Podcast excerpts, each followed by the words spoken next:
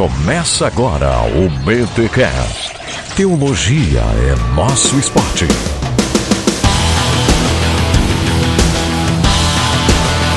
Muito bem, muito bem, muito bem. Começa mais um BTcast, o de número 43. Eu sou o Rodrigo Bibo de Aquino e traduzir a Bíblia para o povo ainda hoje causa morte, só que morte social. E aí, galera, aqui é o Alex e eu sigo na minha vida cotidiana de traduzir a minha própria vida para um novo idioma que eu mal entendo. Raciocínio racional. É, senhor. É o Alex, é o Alex. Olá, pessoas, eu sou o Paulinho e o que que eu tô fazendo aqui? Ó, tá aqui para aprender com a gente, para ensinar a gente, para ensinar e aprender junto com os ouvintes neste efeito BTcast. Pessoal, vocês estão falando, é, cadê o Mac? Não vai Cadê ter hoje teologia nosso esporte? Cadê o Mac? É. Onde está o Mac? Pessoal, o Mac tá atendendo, né, aquelas consultas de rotina que está fazendo com o seu Davizinho. Por isso não pôde estar aqui presente. E o Paulinho sabe bem como é que é essa questão de filho pequeno, porque também é pai fresco agora, aquela Pois coisa é, toda. E Paulinho, não tem essa de que só porque é o segundo tá mais experiente, né? Conta aí. Não, cara, o segundo é mais difícil ainda porque daí acabou o revezamento, né? Eu tô com um, a Adri tá com outro e a gente tem que se virar. Não tem como mudar de colo. Olha aí, gente. Tá, mas é bom ser pai, né? Eu vou ser pai ano que vem. Conversamos eu e minha esposa. Não vai ser. Ô. Glória! É isso aí, é, seremos pais e mães no ano que vem e já tudo já conversado com ginecologista, psicólogo. Não, psicólogo não conversamos, mas eu acho que eu vou precisar ir no psicólogo antes pra me preparar pra paternidade, né? Ah, É. cara, mas eu, ó, eu recomendo, cara. O Alex também tenho certeza que recomenda, porque é uma experiência inigualável na vida. Não, É, tem, né, não tem como comparar. Quando falavam pra mim assim, ah, só vai saber o que a gente sente quando você for pai, e eu não conseguia entender isso, agora eu entendo. É algo muito forte que a gente vive, assim, uma experiência muito diferente de tudo que a gente já experimentou. Muito bom. Estamos aqui reunidos então, pessoal, para falar sobre um gigante que é William Tyndale. Você já ouviu falar desse cara, William Tyndale? Pois bem, saiba que ele foi um gigante na fé e a gente tem umas lições bem preciosas para aprender, porque o que esse cara fez para traduzir a Bíblia não tá no gibi, galera. E a gente vai falar então sobre William Tyndale e mais uma série Gigantes.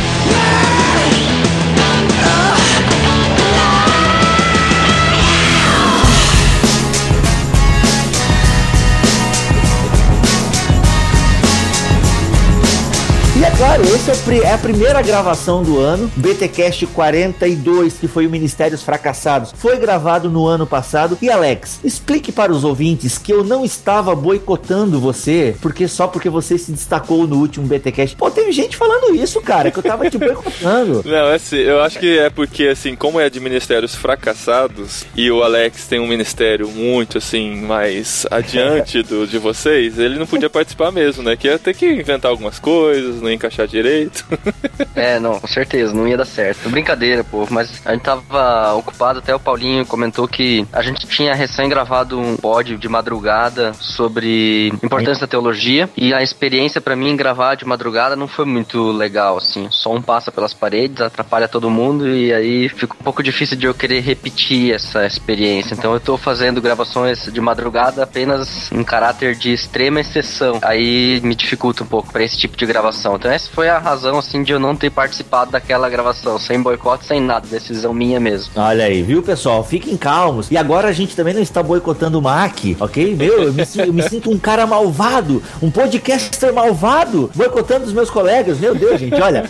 Ó, o Alex é testemunha. Como eu já quis mudar até o nome, né, Alex? Bibotalk. Pô, cara, vamos mudar o nome Bibotalk e tal, porque não é só o Bibo que fala agora. É, pô, sem vocês o Bibotalk nem existir e tal. Não, não, já tem o nome, vamos deixar e tal. Gente, a gente se ama, é uma parceria, a gente é grude, a gente é brother e tamo junto aí, beleza? Antes de começar, deixa eu dar só uns recadinhos importantes. Galera, a gente vai criar um formulário, muita gente manda e-mail sugerindo temas para o BTcast e pô, tem temas que são legais. Só que eu confesso, esses e-mails eles acabam se perdendo na minha caixa de entrada. E eu, ah, mas Bibo, por que que tu não cria uma planilha? Ah, gente, foi mal, não sou organizado, desculpa aí. Então assim, como eu que recebo os e-mails dos ouvintes, é complicado. Então o que que a gente vai fazer? Vamos criar uma planilha, um formulário no Google Docs box, você vai preencher lá o seu nome e o tema que você sugere e tal, dando alguma dica, indicando alguma literatura, quem sabe e tal, tal, tal. Beleza? O Mac já criou essa planilha, a gente já colocou lá. Tem dois temas que eu lembrei, que é o da Luciane Pimentel, que ela pediu sobre livros apócrifos, que eu achei bem bacana, e do Lucas Teles, que inclusive volta e meia participa de irmãos.com, falando sobre os números da Bíblia, toda a questão da numerologia bíblica e tal, a importância do 40, do 7, do 12, e toda aquela coisa que também é um tema bacana, pode rolar. Eu sei que o Kiko já sugeriu o tema, o Davi Steffen já sugeriu o tema. Eu tô falando aqui as figurinhas carimbadas lá no blog, né? Mas não lembro, eu sei que mais pessoas sugeriram o tema. Então terá um formulário para você preencher sugerindo o tema, ok, pessoal? Não é garantia que a gente vá fazer, até porque nós já temos uma agenda de assuntos bem grande e como é quinzenal, não temos como gravar semanalmente, mas fica aí, a gente quer pelo menos arquivar a sua sugestão. E assim, né, Paulinho? Ah, não dá pro BTcast gravar? A gente compartilha a pauta aí com irmãos.com, por que não? Como assim? O que sobra fica pra gente? Não tô entendendo.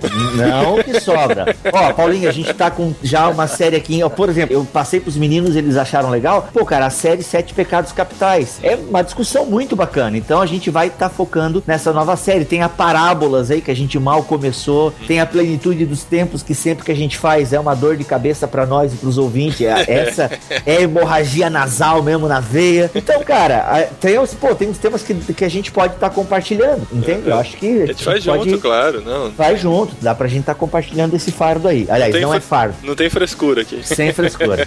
Show de bola. Ok, galera. Outra coisa também, nós ainda temos camisetas, a nossa versão beta. Ok, Paulinho? G já acabou, senão estaria dando uma pra você. Ok? Ah, olha o papinho, cara. A G já... Mas aguarde que vai vir a versão. Ah, mas pô, vai vir uma versão melhor, eu vou esperar pra comprar a versão melhor. Não, a nossa versão beta já é show de bola. A gente tem ainda 4M, 3 Baby Look M, uma Baby Look P e uma Baby Look GG, ok? Então tem o link aí também para você estar adquirindo e nos ajudando. Outra coisa que eu quero reforçar também para os ouvintes é que nós temos o áudio comment, galera, que inclusive aí o No Barquinho tá fazendo, irmãos.com tá, é, tá copiando. Fazendo. Não é copiando, é vocês adaptaram e tal. Se, se bem que talvez vocês já fizessem isso mais tempo do que nós, né? Pois é, a gente fazia antigamente, lá ah. no começo do podcast irmãos.com. Mas Olha. aí foi, assim, a tecnologia não era tanto assim pro pessoal fazer as gravações, então é. não acontecia muito. Mas hoje todo mundo consegue, né? Tem aí o seu notebook e tal, consegue fazer uma gravação, por mais simples que seja, e mandar. Então a gente hum. tá ressuscitando isso agora. Legal. É bacana, pessoal. Sua participação, ela é bacana. A gente até já pensou em voltar a leitura de e-mails no BTcast e tal. A gente tá estudando isso, quem sabe a gente volte, porque é uma coisa bacana, né, Paulinho? Ler o e-mail da galera, eu vejo que o Pedro comenta muito que a galera no barquinho gosta, que tem lá o seu nome lido, o seu comentário. A gente tá pensando nisso, sabe, cara? É legal, acho que é legal ter esse contato com o ouvinte, cara. Ter o, o feedback, né? A volta do que eles ouvem, a repercussão disso, é. a participação deles no podcast também. Acho que é muito importante. Bacana. A gente recebe muito e-mail, né? Até quando eu recebo e-mail, eu geralmente copio daí o Mac e o Alex na resposta que eu dou. Pô, cara, testemunhos muito bacanas, assim. E até peço, só se tu quiser gravar em áudio, permitir, a gente solta e tal. Então alguns têm mandado, outros, ah, vou mandar, mas ainda não mandaram. Então você que, poxa, eu fiquei de mandar o meu áudio comment e não mandei, poxa, mas no ano de 2013 eu vou mandar. Então tá aí, pessoal. Ainda dá tempo, não importa de qual BTcast você esteja falando, porque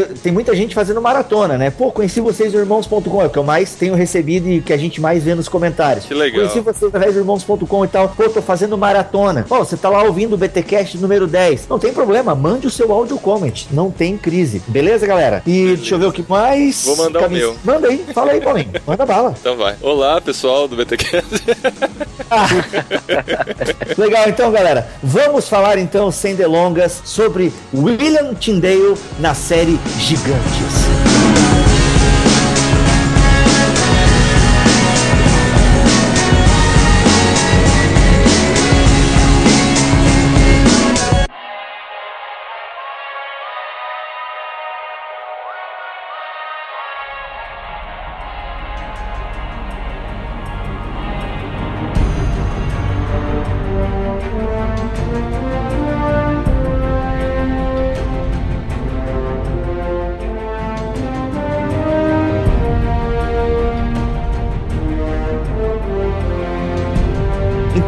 Falado desses gigantes anteriores, falamos de Tomás de Kempis, aí demos um salto histórico, porque nós já tínhamos falado sobre Lutero, dois podcasts, inclusive, sobre Lutero. Pulamos Calvino, porque Calvino a gente vai falar neste ano, na reforma deste ano, vamos falar sobre Calvino, mas falamos também sobre a reforma radical, os anabatistas, e agora a gente vem um pouquinho mais para frente e vamos falar de William Tyndale, que está ligado à reforma na Inglaterra. A reforma tinha sido forte na Alemanha, depois ela foi para Genebra, Suíça, e agora ela estava chegando na Inglaterra. Só que vamos falar de William Tyndale e obviamente a gente vai ter que falar de um, de um garanhão do Henrique VIII, que foi um garanhão, e a reforma na Inglaterra está ligada aos libidos, aos desejos sexuais desse cara. Olha só que coisa ridícula, né? Doideira. Doideira. Mas tá ligado, né? Questão política, terras, aquilo que a gente já falou nos podcasts dos gigantes no período da reforma, a gente vai repetir aqui no período também do William Tyndale. Esse cara que nasceu, Paulinho, quando é que nasceu William Tyndale? Vamos ver se tu estudou mesmo. Então, o estudo aqui fala 1495. Olha aí. Mas há controvérsias, porque em 1506 ele ingressou em bacharelado em Oxford. Então, ou ele era muito prodígio, com 11 anos começou um bacharelado em Oxford, ou ele nasceu um pouco antes disso. Mas eu acho que era comum, né, Alex, a galera fazer. Eu sei que, segundo essa cronologia que a gente tá seguindo aqui, que pode haver controvérsias, e eu não duvido disso, é que já em 1515 ele já era mestre, né, pela Universidade de Oxford. Pois mas, é. a, a- mas a galera era. O, o Lutero também foi mestre com pouca idade. Com 20 anos, cara. Ah, tudo É, bem, um né? pouco- é, tá, aí tudo bem, mas ingressar na universidade tão cedo acho que é meio difícil. Tem uma, outras duas datas possíveis que são 1492 e 1494. Tem um pouquinho mais de. É, não, tem aqui um período, em outra biografia que eu achei aqui, 1484 a 1496. É nesse período que ele nasceu. Ah, isso, é- isso é mais coerente. Mas você sabe que outra coisa que nasceu em 1495, que tem essencial importância para o trabalho do Tyndale, foi a imprensa, né, com Gutenberg. Em 1495 fez, fez toda a diferença no legado do Tyndale na época dele, né? Não só o Tyndale, né, cara? Ô, Alex, daria até pra gente gravar um BTcast sobre o Gutenberg, cara. Não foi teólogo, mas mesmo assim vale muito. Revolucionou a teologia. É, É. com certeza. Imagina, o cara tornou a escrita acessível, né? Prática, fácil de reprodução. Isso é muito show. E com certeza influenciou diretamente o trabalho do Tyndale. É, se você imaginar que até então, né, o trabalho do Wycliffe, por exemplo, é todo manuscrito. Ele já tinha feito a tradução para o inglês, mas era- as cópias eram manuscritas ainda, né? Quando entra a imprensa e Exato. faz toda aquela revolução, né, apesar de ser, eu fico imaginando como que era extremamente trabalhoso montar um livro, né, com as tipografias, porque era letra por letra encaixando numa caixa, né, e depois usando aquilo para copiar. Mas a partir do momento que aquilo estava pronto, A quantidade de cópias possíveis era enorme, né? Então. Não é à toa que os irmãos da vida comum ficavam, né? Qual era a tarefa deles? Cópia de manuscritos, né? O do Tomás de Kempis lá, a gente até falou sobre isso. Uhum, exatamente. Essa é uma das razões porque depois o Tyndale também vai procurar vir para a Alemanha, que é onde na época estavam as maiores tipografias. Uhum, olha aí, pessoal, isso é muito show de bola. Ah, interessante esse motivo. Uhum. Eu pensei que ele queria encontrar Lutero, cara. Não, ele queria fugir.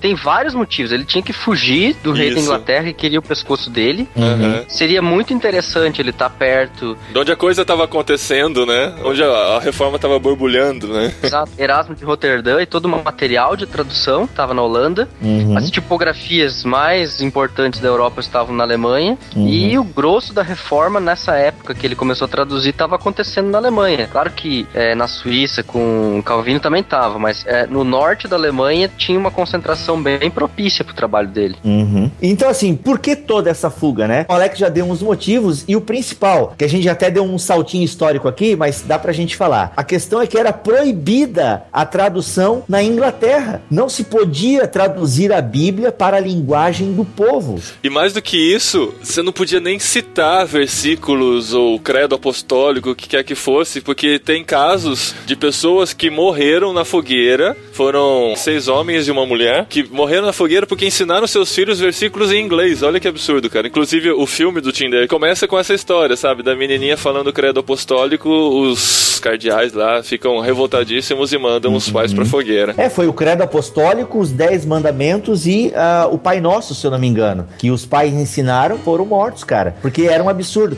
E aí que eu tava falando, a reforma ainda não tinha chegado na Inglaterra. Tem outra coisa, né, Bibi? A razão por que a língua nativa era proibida no uso litúrgico, na leitura, etc., tinha a ver com heresias medievais, né? Tinha a ver com dois grupos ali da Idade Média. A gente já tinha até falado sobre eles em outros BTcasts, que grupos de pré-reformadores, que então aqueles últimos concílios do período medieval atestaram que então era proibido a utilização de língua nativa do país para fins litúrgicos Uhum. e de ensino, como uma maneira de impedir que as pessoas pensassem, né? Uhum. O clero era o representante de Deus, então só o clero poderia falar as palavras de Deus. E se você pensar que isso é século XVI, né? 15, 16. É. Quando meu pai era criança, ele conta que as missas eram rezadas somente em latim, cara. Em Piracicaba, interior de São Paulo. As missas eram em Exatamente, latim. Olha cara. isso, cara, no Brasil. Como demorou. É que isso só mudou na Igreja Católica a partir do Concílio Vaticano II, só depois de 1945. 45 a 54, se eu não me engano, é o Concílio Vaticano II. E só a partir dali é que é permitido o uso do, do vernáculo na liturgia católica. Olha só. Eu- mas eu não, eu não entendo por que o latim, cara. Se- Eu sei que te- teve a Vulgata e tal, mas por que, assim, a Vulgata vale como tradução, mas qualquer outra tradução não vale? Porque o latim era uma espécie de uma homenagem aos cachorros na época, né? Olha aí quem chegou, galera! Quem invade com conteúdo relevante o BTcast? Uma piadinha péssima. Essa aparição do Mac é aquele tipo de coisa que a gente diz em alemão Senkrechts von oben, ou seja, Ó. direto de cima, vindo do alto. Olha, só, caiu de paraquedas aqui no meio da gravação. Agora eu posso ir embora? Capaz, pô, pô, cara. Então, a língua latina, o latim foi utilizado pela Igreja Católica como língua única, porque era a língua do Império Romano. E como a Igreja Católica, não só a católica, é a única igreja se, cristã se tornou a, a religião oficial do Império Romano ali no final do século IV, 318, Edito de Milão. Exatamente. Então, a partir desse momento, também a língua do império se torna a língua da igreja. Não houve dificuldades até o período dos pré-reformadores, porque até ali, apesar do latim ser a língua franca do império, seja tipo inglês, todo mundo entende, todo mundo fala, houve uma série de traduções bíblicas para vários idiomas do período da igreja antiga e medieval, sem nenhum problema. Só que a partir do momento que os pré-reformadores começaram a dizer, opa, tem um pensando um pouquinho diferente da igreja lá, vamos traduzir a Bíblia para linguagem do povo, etc, para o povo entender, então os concílios fecharam. Uhum. Aí eles fecharam a porta e disseram, não, é só latim. Pra dar é, consistência doutrinária pra igreja. No fundo é para proteger a igreja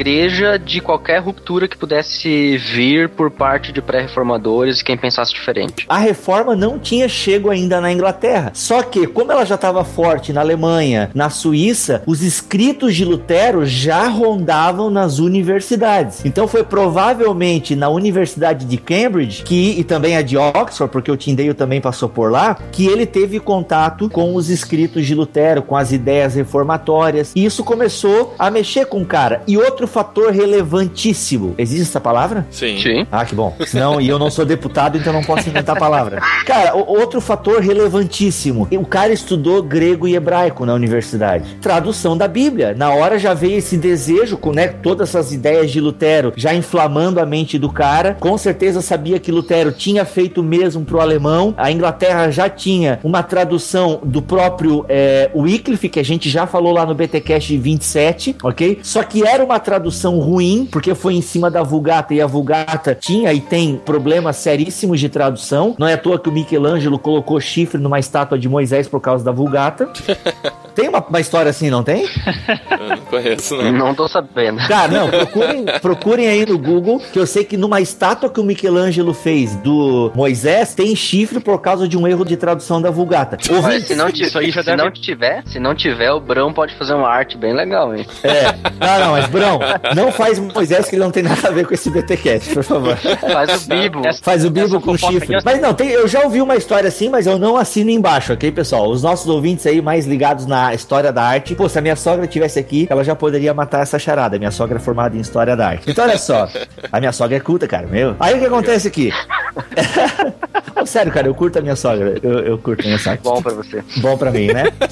Tem Eu, o Alex, o Alex falou agora, tomara que a Lu não tenha ouvido, cara, já ia rolar uma DR. Mas o fato é que, pessoal, então o Tim Dale tem contato com a teologia, aí ele vai se tornar tutor de uma família, que é a família do Sir John Walsh, né, também na Inglaterra, ao norte de Bath. Não, eu falo essas referências como se eu soubesse onde ficasse também, né, mas Onde tudo bem. Bate, Claro, né? ela é ali do lado. É ali do lado, né? O fato é que era na Inglaterra e o catolicismo romano que dominava Era onde eles tomavam banho. Ah, Beth.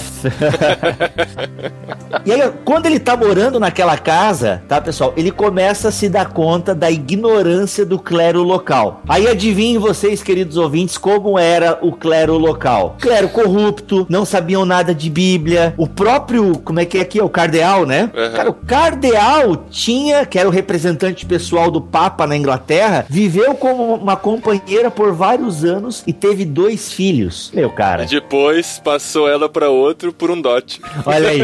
tipo, pega, eu não posso mais ficar. Quem que era esse cardeal aí? É o Thomas Wolsey. Ah, o Ossi, do cara do The Tudors lá. Ah, ele aparece no The Tudors? Oh, bastante. Ah, pode crer. E os caras chamavam os padres, o clero, de bêbados comuns. É, o cara, olha isso. Isso é tipo trocadilho, porque tipo tinha os irmãos da vida comum, etc. Os É. lolardos também tinham alguma trocadilho com a palavra comuns e tal. Então os padres eles chamavam de bêbados comuns, né?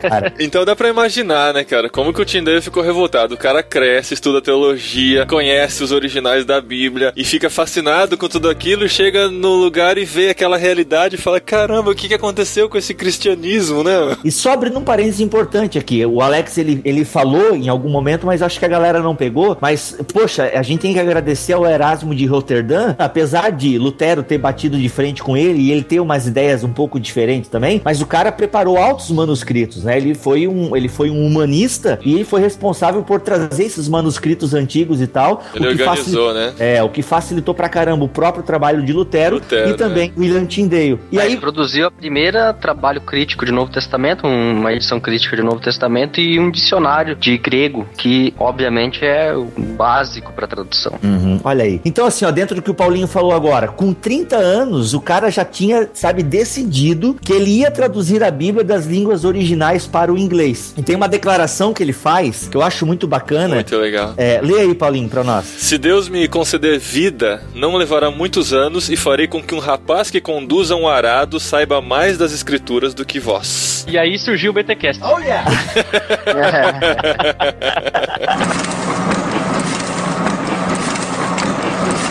A pergunta que me vem na cabeça, cara, é a seguinte: pô, o clero, é, né, como o Alex disse, os bêbados comuns, a galera toda virada num alho.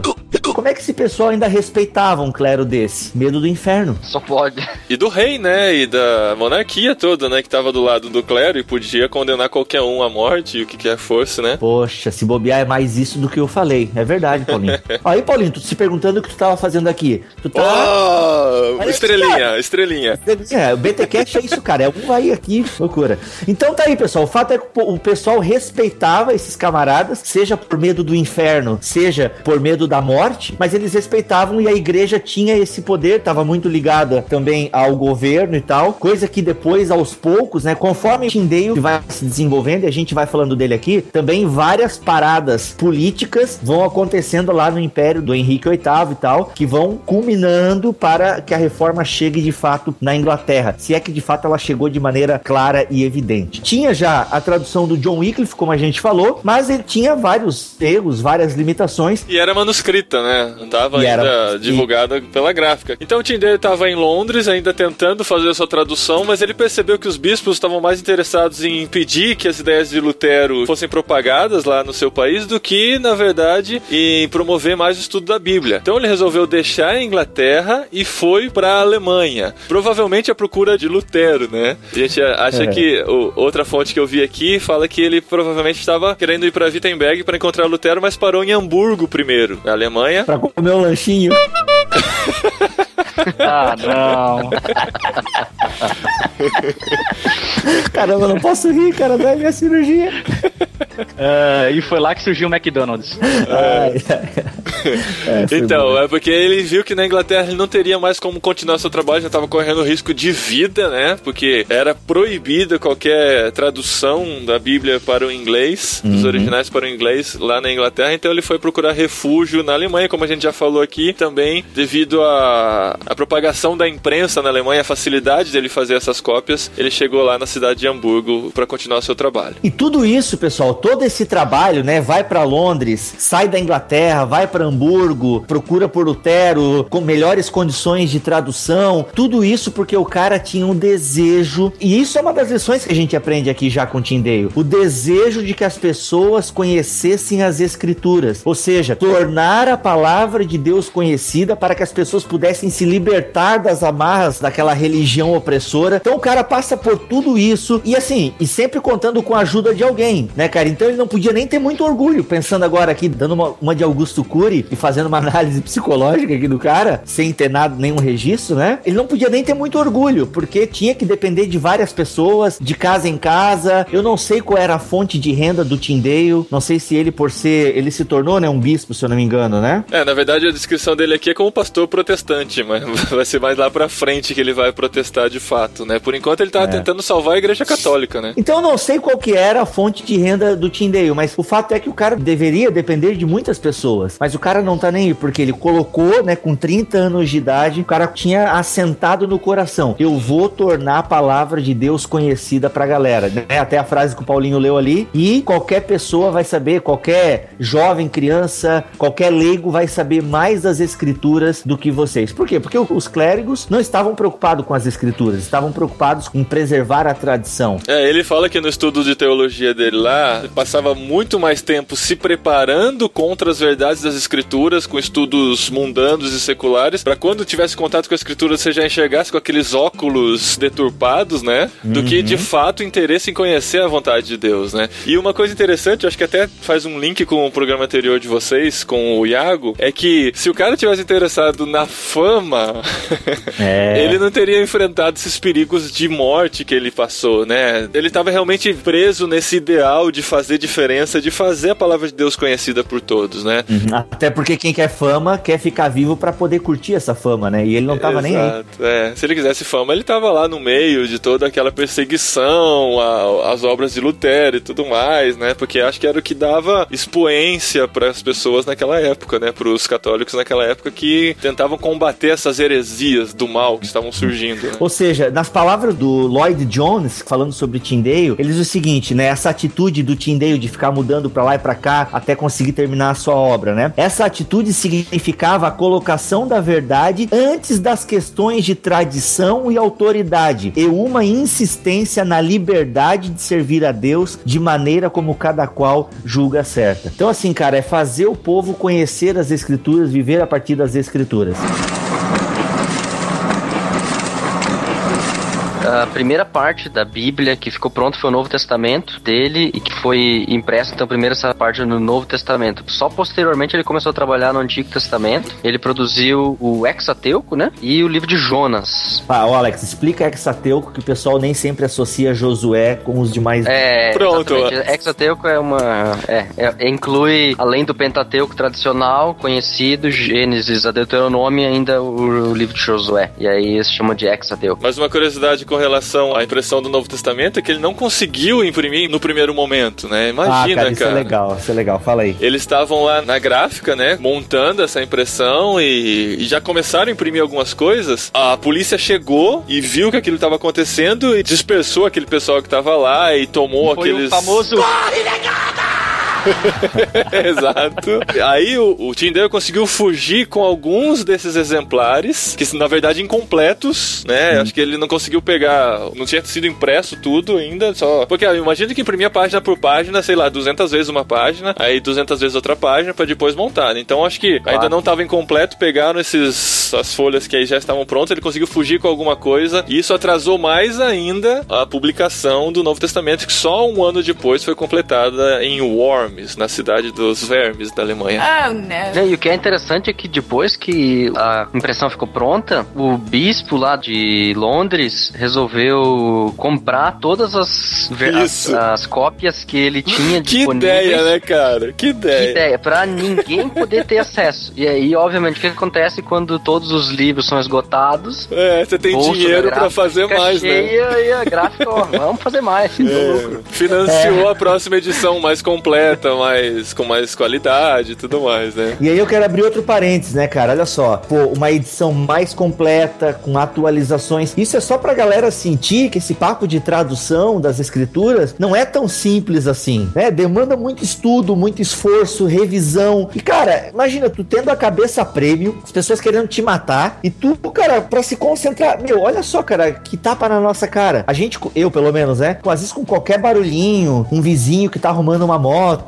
alguma, pô, eu já, pô, não consigo me concentrar. Eu tô escrevendo um livro, né? Meu segundo livro. Aí dá um o vizinho aqui, às vezes começa a serrar madeira. Pô, já fico desconcertado e tal. Pô, cara, o cara traduzia, Cara, olha- revisava. Olha a qualidade do trabalho do cara. Ele estudou retórica grega. O cara, tipo, ele sacava muito de grego. De hebraico também, mas a maior parte do trabalho dele foi com o Novo Testamento. As sentenças que ele traduziu, ele tentou ao máximo fugir de latinismos, Uhum. que são o quê? Tipo, pegar a Vulgata, as formas de liturgia que existiam no latim, e simplesmente escrever isso de forma inglesa. Ele tentou fugir de todo custo disso, ele quis utilizar apenas palavras que fossem realmente inglesas na tradução. Ele tentou fugir ao máximo daquela coisa, aquela escravidão do literal, sabe? Tipo, cada palavrinha tem que ser exatamente igual Almeida Ah, Revista e Corrigida. outra, assim, sabe? Assim, que tipo, aquele texto é tão duro que você não consegue entender a frase, sabe? Não tem aquele jogo linguístico, assim, aquela coisa que flui na leitura. Então ele tentou traduzir ao mesmo tempo que com uma precisão de tradução muito boa, mas que fosse realmente inglesa, sem utilizar nenhum outros recursos do latim. Tanto que ele, não- ele se negou a utilizar a Vulgata, a ler a Vulgata enquanto estava traduzindo. Ele utilizou apenas textos gregos. Pra não ser contaminado. É, e ele leu o Novo Testamento alemão do Lutero, mas também ele preferiu não se basear. Apenas leu para dar uma olhada, mas ele tentou realmente trabalhar apenas com as línguas originais para sair um trabalho muito bom. E o que é interessante, boa parte da versão King James de 1611 dá para Baseada. dizer que 90% da King James, as palavras delas são baseadas na versão de Tyndale. Uhum. E inclusive, não só a King James, como também outras traduções, por exemplo, a última versão, que seria equivalente à nossa Almeida Revista Atualizada, ainda tem algo em torno de 60% das palavras de Tyndale. Uma curiosidade interessante da tradução dele é que ele criou algumas palavras em inglês. Ele não era deputado também, né? Mas ele criou algumas palavras que são usadas até hoje no inglês. A Jehovah, né? Que é baseado no tetragrama lá do YHWH,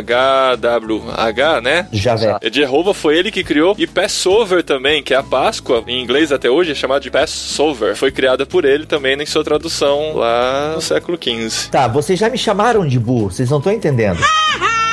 É que eu disse assim, como é que o cara conseguia. Claro, vocês acabaram de dizer, porque o cara era mega inteligente, né? Beleza, eu já me senti humilhado. Mas é isso que eu tô querendo exaltar, entendeu? O cara, tendo a vida, cabeça prêmio, conseguia fazer tudo isso ainda. Tá louco, cara? Pois Pô, é. E escreveu livros também, né? Ele tem Escreveu livros. livros, Deixou parabéns. um legado. Então o fato é que o Novo Testamento ele consegue fazer, ele consegue é, revisar. E aqui é legal, né, cara? O contrabandista de Deus, né? Porque ele tava na Não, Alemanha. fora da lei de Deus. O contrabandista é, o irmão André. Não confunda. Tá, tá. Ok. Mas- estão ali, estão junto, né, cara? Estão junto. É, é a mesma coisa. Mesma coisa. O cara começa a mandar, então, a tradução do Novo Testamento, né? Que ele completou em 1526, como já foi falado. Milhares e milhares, né, de cópias. Uhum. E cara, por mais que eles tentassem acabar, foi chegando nas famílias, foi alcançando o povo, cara. Muito legal isso aí. Então, assim, pessoal, ele fez o Novo Testamento, foi distribuído, como eu tava falando, chegou aos lares, começou a influenciar as pessoas, só que era um escrito proibido, não, se, não podia ter isso aí em casa, isso não podia ser livremente comercializado, e você não podia chegar assim na lanchonete, pô, cara, tava lendo a Bíblia hoje lá, pô, já viu aquela versão do Tindeio? Pô, muito bom, cara. É uma nova tradução na linguagem de hoje aí, a gente lê, entende, é show de bola e tal. Não dava, era uma coisa meio escusa e tal. Aí o que acontece? O meu vizinho começou a serrar madeira. Estão ouvindo? Não, não, mas não. Eu pensei que era uma, sei lá, uma metáfora pra, Ah, tá. para a história do Tinder. Não. Ah, vamos lá. Aí o que acontece? Tendo o Novo Testamento feito, revisado, o cara parte para o Antigo Testamento. Como o Alex disse, ele faz o Hexateuco e também Jonas, se eu não me engano, é isso? Isso. Ah, e também Crônicas. Ele vai até a segunda crônica. É, os livros históricos até segundo Crônicas. Segundo Crônicas, né? Segundo, é, não é Isso. segunda. É normal, cara. Geralmente as pessoas falam segunda Crônicas mesmo. Mas é Os que leigos, né? Os leigos geralmente falam segunda crônicas, tá? Isso. Não, cara, tem, é, tem muito pastor aí que fala. Aí o que acontece? Só que ele não consegue terminar. Ele não consegue porque ele é preso. Cara, ele é traído por um Zé Ruela, cara. Isso que é o É, É pior. verdade. O que, que o cara tinha a ganhar com isso? Só- pode ser dinheiro, né? Só pode ser dinheiro. A prestígio. X9 da época. Que terrível, cara. É. Ele pede hospedagem pro cara, o cara dá, deixa ele ficar na casa dele e entrega ele pras autoridades. Que coisa triste. Terrível, né, cara? Aí quando o cara foi preso, né, nessa baita armadilha, nessa baita sacanagem desse Zé Ruela, ele é declarado automaticamente fora da lei, né, porque ele tava subvertendo o povo, aquela coisa toda. Mesmo preso, mesmo sabendo que provavelmente ia morrer, que a cabeça dele tava a prêmio, mesmo assim o cara não tira da cabeça a missão dele. Que missão era essa? Tornar a Bíblia conhecida na linguagem de povo. E olha uma carta que ele manda, ele escreve uma carta em latim para uma autoridade desconhecida. Olha só o que diz essa carta. Eu imploro a vossa senhoria que peça ao comissário que tenha a bondade de me enviar das minhas coisas que estão com ele um gorro mais quente, porque sinto muito frio na cabeça. Alex, dá frio na cabeça? Sim. Dá, velho. É Dá mesmo. tem pouca telha e tal. É complicado, né? Tenso. É tenso o negócio. Peço também que ele me envie um casaco mais quente, porque este que eu tenho é muito fino. Peço ainda que me mande um pedaço de pano para que eu possa remendar as minhas calças. Cara, eu tô imaginando assim aqueles calabouços, tá ligado? Assim, o cara, aquele chão úmido, sem janela, só a gretinha da porta, assim, e também um, um vãozinho embaixo da porta onde o cara joga aquela comida do Matrix, assim. Cara, loucura. Não, não, não, peraí, peraí. Sobe um DG triste. Sabe como é que eu imagino, cara? Aqueles calabouços, assim, entende? Pô, ele naquele chão meio úmido, assim, ele todo nesses trapos, morrendo de frio, encolhido num canto, sem janela, só aquela gretinha lá em cima da porta, né? Onde o guarda olha, e aquele vãozinho embaixo da porta onde ele joga aquela comida de Matrix, assim, naquele pote, naquela lata velha, assim. Cara, o cara lá morrendo, olha só, ele pede essas coisas e olha como ele termina essa carta, cara. Mas acima de tudo, imploro que mande minha Bíblia em hebraico, meu dicionário de hebraico e minha gramática de hebraico para que eu possa continuar o meu trabalho. Então, de boa, você tem que ter vergonha na cara de não ler a Bíblia, seu safado. Não, cara, não constrange vocês, cara? Muito, demais. Pô, cara. caraca, velho. Eu aqui, cara, tô operado, tô cheio de mimimi com Deus. Ah, Deus, a tua obra na minha vida. Deus, eu não consigo fazer as coisas direito. Poxa, Deus, eu queria tanto continuar escrevendo meu livro que vai abençoar as pessoas. Tô Mas eu não consigo operado. ficar sentado porque a minha Cara. cirurgia foi lá embaixo. É verdade, cara. Os ouvintes estão se perguntando onde foi a cirurgia do Bibo. Fica a pergunta. Oh my god! Não, fica pra você imaginar. Cara, assim, Sem respostas. sem resposta. Sério. Cara, assim, ó, eu fico. Eu fico É, é o problema de comer pimenta, cara. É isso que Não, não é hemorroida. é palhaçada. É uma palhaçada, não tem nada a ver com hemorroida. Ele não vai mais fazer programa sobre cantares. É, não, ô, cara, tá tudo bem lá embaixo, show de bola. Mas. Só que é dia de reclusão, né, cara? Então o que acontece? Cara, eu tenho vergonha de mim, cara, sabe? E aí você, crente, que fica toda hora se perguntando: Ó Deus, por que eu? Senhor, a tribulação tá grande na minha vida. Vai catar coquinho. O seu problema não chega nem aos pés do William Tyndale, cara. Condenado à morte, coisa lá e tal. E olha o cara, preocupado em propagar o reino de Deus. Teologia da prosperidade. Né? Você que é adepto dessa de eu nasci pra prosperar, enfim, não vou ficar falando sobre isso porque isso já tá bem batido na internet, né? Mas você que fica exigindo bênção de Deus, quer ter uma vida abençoada, coisa arada e tal, não só o Tindeio, cara. O cara tava preocupado em propagar o reino de Deus, porque pregar a palavra de Deus e propagar a palavra de Deus está diretamente ligada à manifestação do reino de Deus, a propagar o reino de Deus, ao crescimento deste reino. O cara tava preocupado com isso. Aí o que acontece? Ele não consegue terminar o trabalho dele porque em 1535 ele foi preso e o que acontece? O cara foi condenado à morte como herege e olha o crime dele, pelo crime de traduzir a Bíblia para o povo inglês. Aí no dia isso. 6 de outubro de 1536 foi estrangulado e em seguida queimado na estaca. Não bastasse enfiar uma estaca no cara, isso mesmo, a estaca era enfiada naquele lugar. Não sei agora se isso aqui, se enfiar a estaca era a mesma coisa que empalar. Agora tô por fora aí das torturas. Vamos poupar as imagens mentais. Ok, mas cara, só pra galera ver que foi feio o negócio. Não, Além de ter certeza. estacado, o cara foi queimado em praça pública. Suas últimas palavras antes de morrer foram: Lord, open the King of England's eyes. Eu não sou o Tindei, eu não entendo inglês. Senhor, abre os olhos do rei, né? É, olha aí, cara. Senhor, abre os olhos do rei da Inglaterra. Aí, cara, a parte mais. Não sei se é a parte mais triste da vida do Tindeio. Que no mesmo ano, cara, naquele mesmo ano, as coisas mudam na Inglaterra. Porque o Henrique VIII ele queria anular o casamento com a Ana Bolena, é isso? Ou com quem que ele queria anular o casamento? Agora não lembro. Não, com a Catarina. O cara queria anular um casamento, obviamente o Papa não deixou. Aí ele pega, tem toda uma revolta no parlamento inglês, aquela coisa toda. O cara rompe com Roma e naquele mesmo ano ele fala o seguinte: Ah, essa Bíblia aí tem heresia? Não, não tem. Ah, então que ela seja distribuída aí, que cada casa e que todo mundo tenha uma Bíblia desse Team Day. Pô, cara, é muita É tenso, né? É muito- Bom, mas pelo menos a oração dele foi atendida, né? Pô, ô Alex, ô Alex, trouxe agora um alento pro coração, hein? É Olha aí. verdade.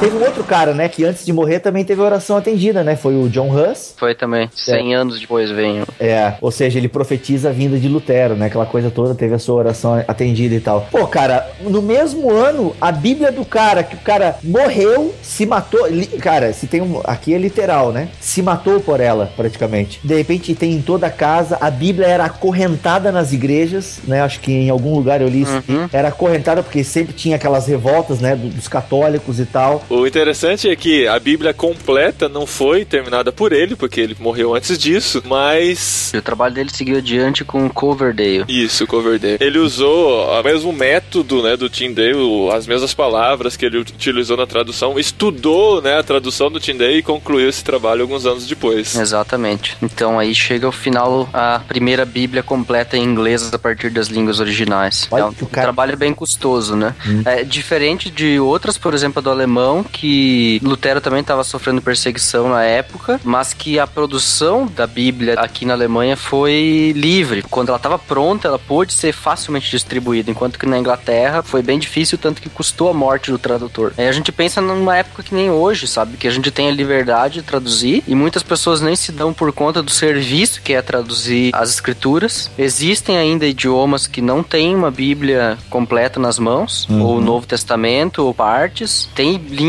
que não tem nada, tem línguas que tem um pouco, e o trabalho de tradução segue adiante. Não é um trabalho fácil, tem que ter um conhecimento muito grande. E eu me alegro, às vezes, eu- essa semana ainda vi na, no Twitter da, Braulia Ribeiro. da Braulia Ribeiro, ela É falando dela. de, aham. de que em determinada ilha do Pacífico lá já agora estavam trabalhando dois tradutores nativos na tradução da Bíblia das línguas originais para a sua língua. Uhum. E é diferente do que eu que sou um brasileiro, vim para Alemanha, aprendi inglês no Brasil, tô aprendendo alemão e aprendi grego e hebraico. Se eu for traduzir pro inglês ou pro alemão, não é a mesma coisa do que eu traduzir pro português, que é a minha língua. Então hoje tem um esforço de que nativos traduzam a Bíblia pro seu próprio idioma, porque senão é um trabalho de sempre de retradução, que não é a mesma coisa. Tradução sempre é- já é uma forma de interpretação. Então, se tiver que passar por uma língua no meio do caminho antes de chegar no destinatário final, você já- já vai perder muito do conteúdo no caminho. Se me permitem fazer um, um jabazinho, rapidinho, em irmãos.com a gente já tem alguns programas falando sobre traduções, né? Lá atrás, o número 29 e o número 28,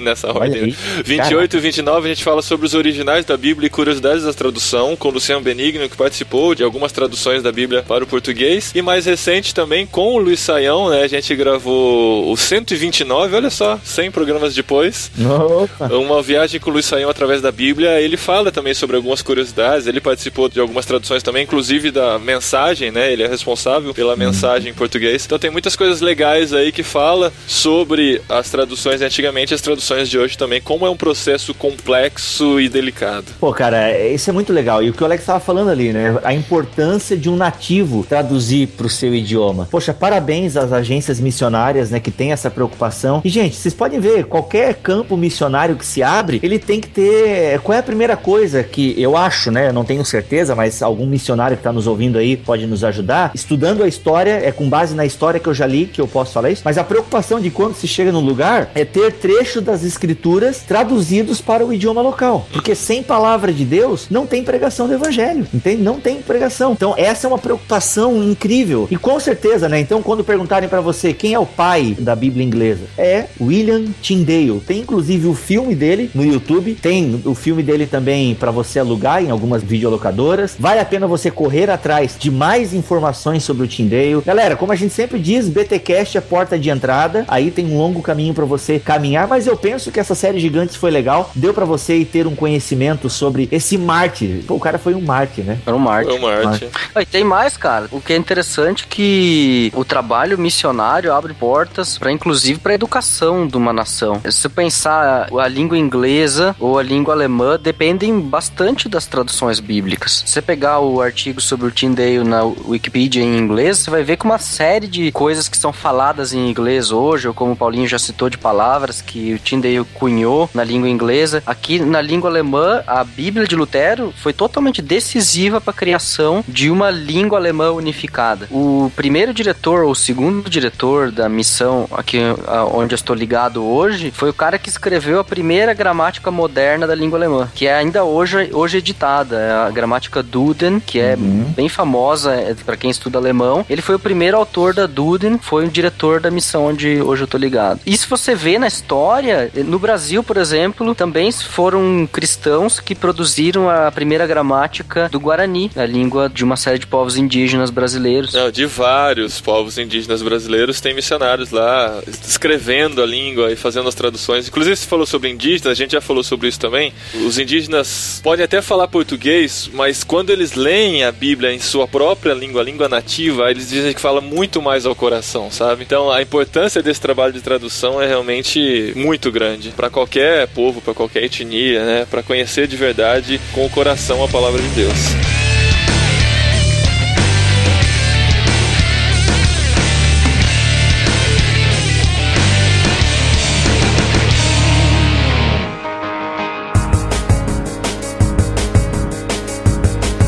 E vamos ficando por aqui então em mais um BTcast da série Gigantes. Mac, tudo pronto para a plenitude dos tempos no próximo episódio? Como é que é? Opa, tá, é tudo engatilhado. Tudo Vamos lá engatilhado. que o negócio vai ser, vai ser da hora. Vai ser nasal. Isso aí. E o Tyndale defendia a mortalidade da alma. Ah, é? o Alex tinha, né? Pessoal, é, vamos até já adiantar o assunto. A gente não Não somos. foi à toa que ele morreu. Ah, que maldade, Mac. A gente. Requentando assuntos do Pode Ser É, não, na verdade, a gente vai voltar nesse assunto, né? Acho que o próximo BTcast Plenitude dos Tempos, vamos voltar nesse assunto, porque temos que deixamos algumas pontas soltas e vamos emendar o assunto da ressurreição. Eu penso que a gente precisa, acho que um assunto tá muito ligado com o outro, então aguarde, porque o próximo BTcast vai levantar mortos. muito Vai, bom. vai ser de tirar o pessoal do sono. Bazinga! Vai ser. Eu, eu já vou preparando aqui aquele tabuleiro com todo o cronograma do fim dos tempos pra poder acompanhar direitinho que vocês estão falando, tá bom? Ah, Mac não curtiu esse comentário. tem outros podcasters aí que curtem esse tipo de séries aí, nesse estilo. Como é que é, Mac? Para trás. Deixados para trás. É, tem, tem uma galera aí que não tem, não tem juízo mesmo.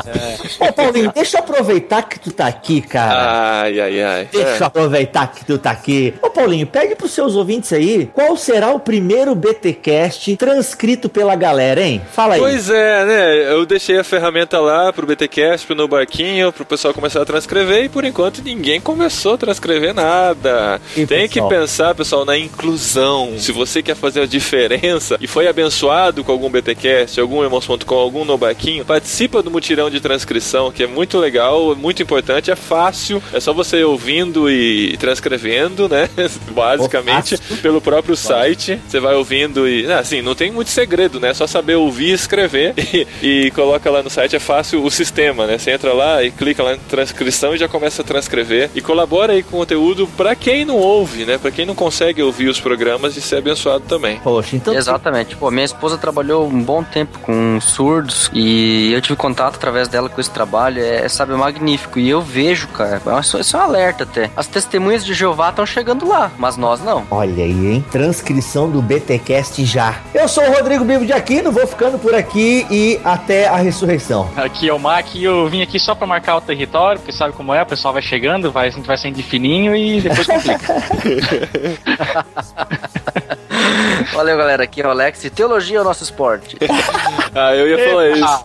Mas aqui é o Paulinho e como eu não sabia que tinha frase pro final, eu fico por aqui com um beijo, seus lindos. Seus lindos. É, por falar esse negócio aí, ó, quero deixar bem claro a toda a podosfera cristã, Mac e Alex pertencem ao BTcast, eu não tô negociando o passe deles, ok? É brincadeira. É, você viu que o Alex já teve a participação solo em Irmãos.com e terá uma outra em breve, hein? Já agendada. ah, é? E eu não tô É, sabendo disso? não- tá Ô, Alex, nosso contrato, Alex, você tem que, tem que me falar dessas coisas aí, Alex. Eu não Não sei não, hein? tempo de falar. Sabe o que eu tô me sentindo, cara? Aqueles caras, aqueles olheiros de futebol, tá ligado? O cara vai lá, descobre o talento e tal, mostra pro mundo, aí chega uma empresa maior e fala assim, ó, É. beleza, passa pra cá. Tipo The Wonders, tá ligado? Vai ser Viu? E tenho mais a dizer. Hum. Iago, tô de olho, Iago. Ah, tá, não, o Iago, o Iago- o Iago é, é companheiro, é visitante, é... Por sinal, por falar em Iago, já alerto aos ouvintes, vai vir uma série de BTcasts aí com o Iago e convidados de peso, não, né, pessoas assim que tem uma certa notoriedade. Vai chamar o Matheus do barquinho, pessoal É, mais o de peso. Matheus, outro tipo de peso, né? É um cara de peso também, é gente boa, mas é outro tipo de peso. Então, assim, aguarde aí, vai vir uma série de BTcasts, vai vir pessoas bem bacanas aí, eu espero que vocês gostem. E galera, repito, 2013 tá aí e a gente vai se ver no BTcast, se Deus quiser e assim permitir.